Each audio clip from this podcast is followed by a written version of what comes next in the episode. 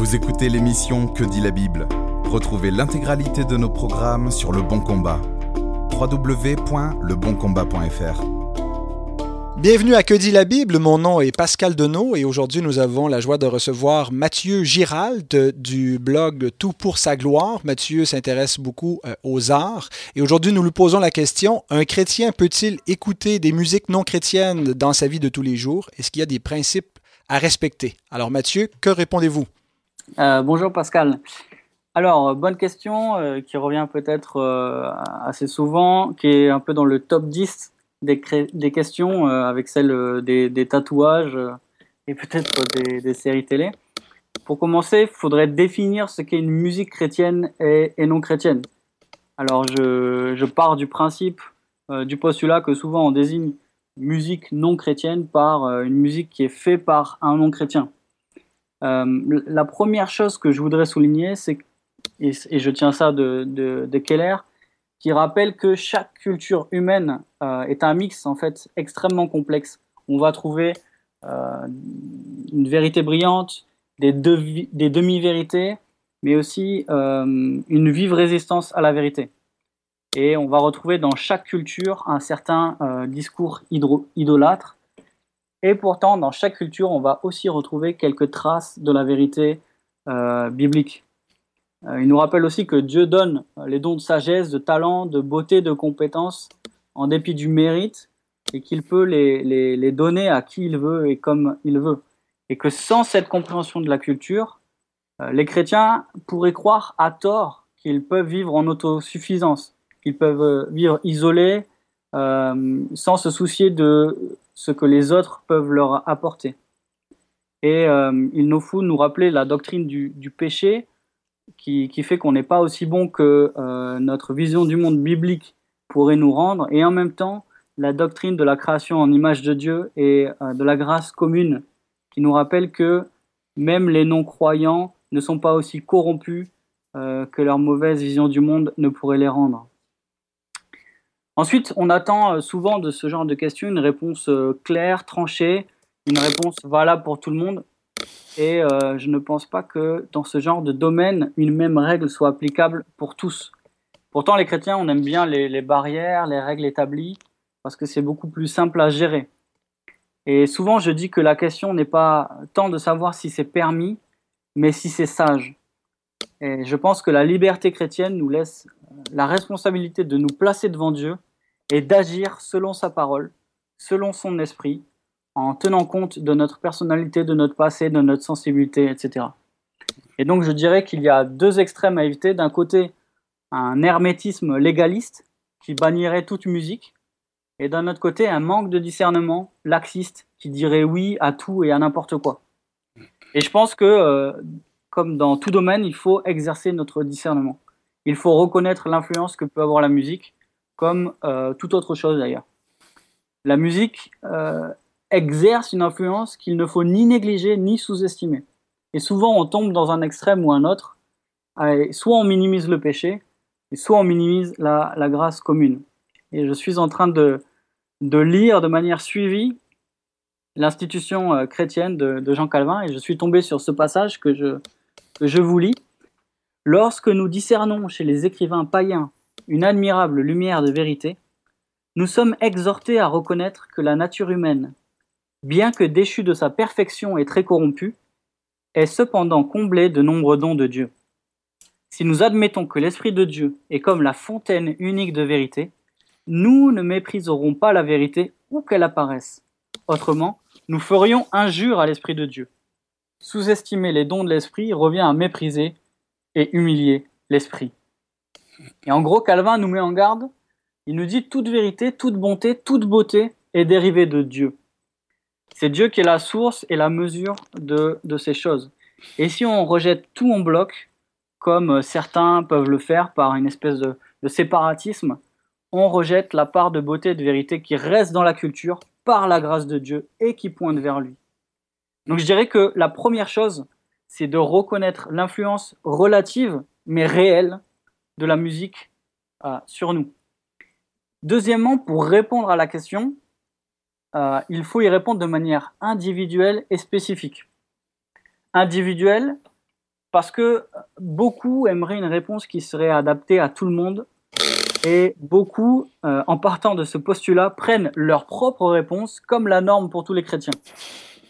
Mais on va voir que devant telle ou telle musique, on n'est pas tous égaux. Et spécifique parce que dans euh, notre rapport à la musique, et surtout au XXe siècle, les chrétiens qui ne voulaient pas se mélanger avec le monde ont souvent adopté une posture de repli et ont tout rejeté. Ils ont rejeté tous les styles de musique. Et je ne pense pas que ce soit la manière euh, ni la plus sage, ni la plus biblique.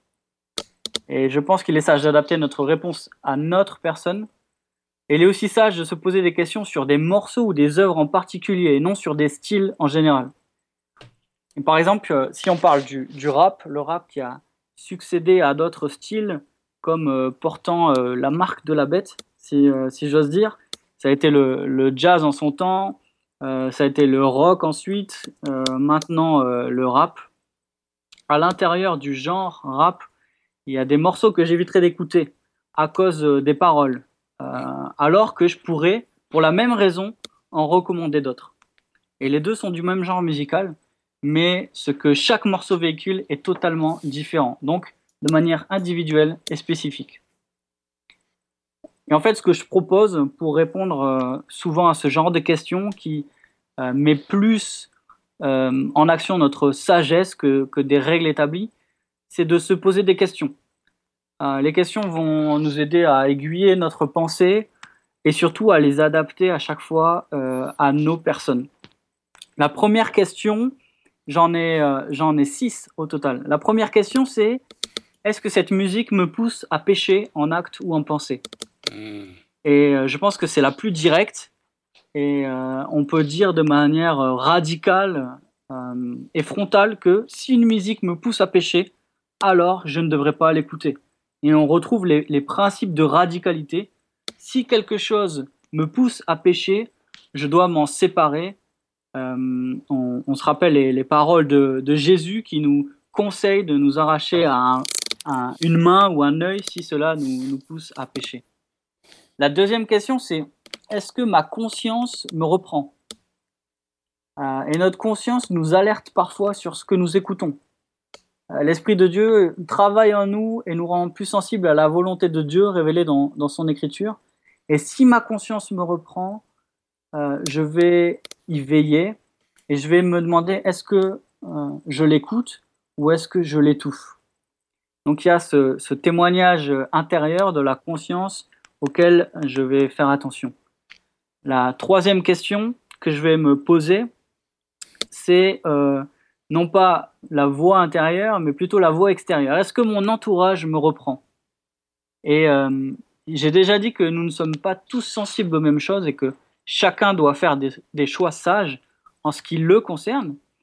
Mais si mes amis ou si mon entourage est d'accord qu'il y a un problème avec ce que nous écoutons, que ce soit euh, par la qualité ou par la quantité, il y a peut-être un problème.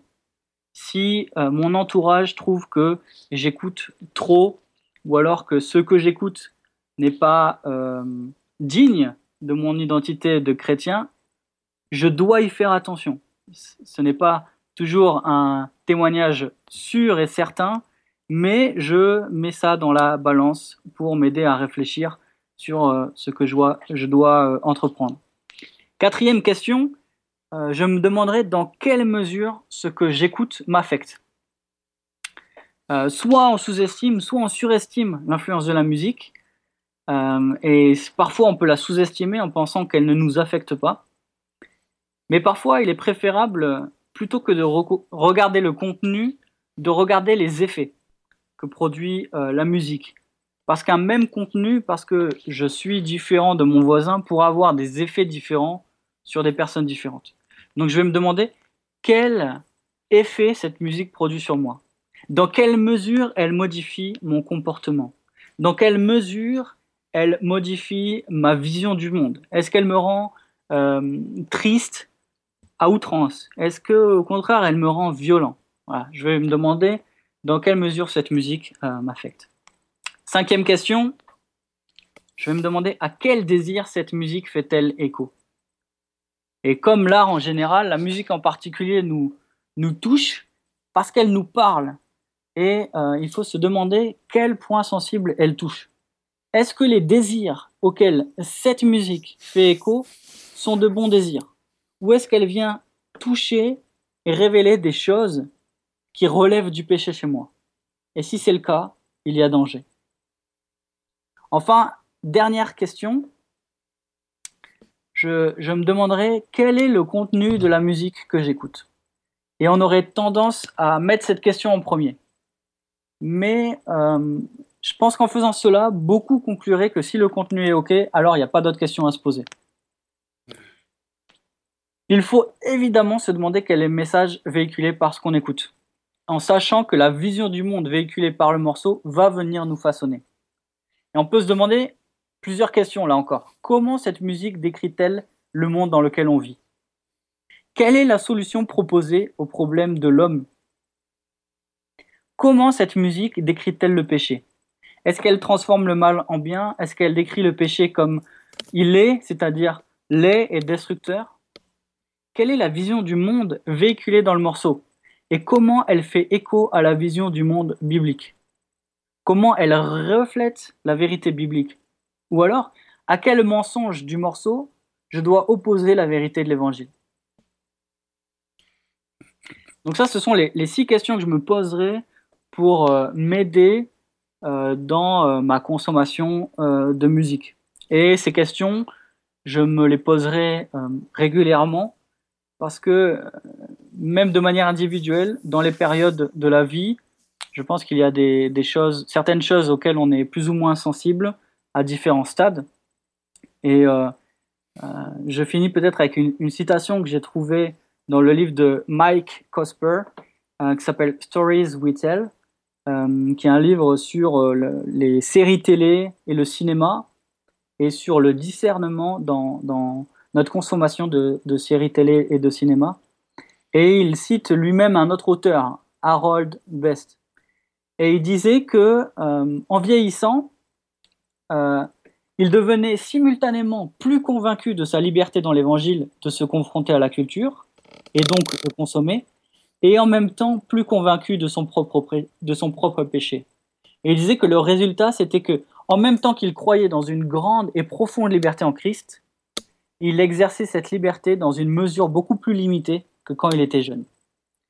Et ce témoignage m'a particulièrement touché parce qu'il il m'a rappelé que la vraie liberté du chrétien s'exerce souvent non pas dans ce que nous faisons, mais dans ce que nous choisissons de ne pas faire. Et il m'a rappelé que ne pas faire quelque chose, c'est affirmer que nous sommes libres et que nous ne voulons pas nous laisser affermir euh, par quoi que ce soit, asservir par quoi que ce soit. Et donc ce, ce témoignage m'a remis dans une perspective où on doit ass, assumer et affirmer une euh, liberté du chrétien et en même temps euh, le témoignage de l'évangile qui nous rend sensibles à euh, l'influence que peut avoir la musique sur nous. Alors, c'est une excellente réponse, euh, plus beaucoup mieux qu'un simple oui ou un simple non, bien détaillé, bien nuancé. Je suis certain donc que les auditeurs pourront euh, amplement réfléchir et non seulement réfléchir, mais mettre en application les préceptes et conseils qui leur ont été donnés. Merci beaucoup, Mathieu Giralt, et merci donc d'avoir écouté euh, cette émission de Que dit la Bible. Nous vous retrouvons la semaine prochaine. Merci d'avoir écouté cet épisode de Que dit la Bible. Retrouvez l'intégralité de nos programmes sur Le Bon Combat www.leboncombat.fr.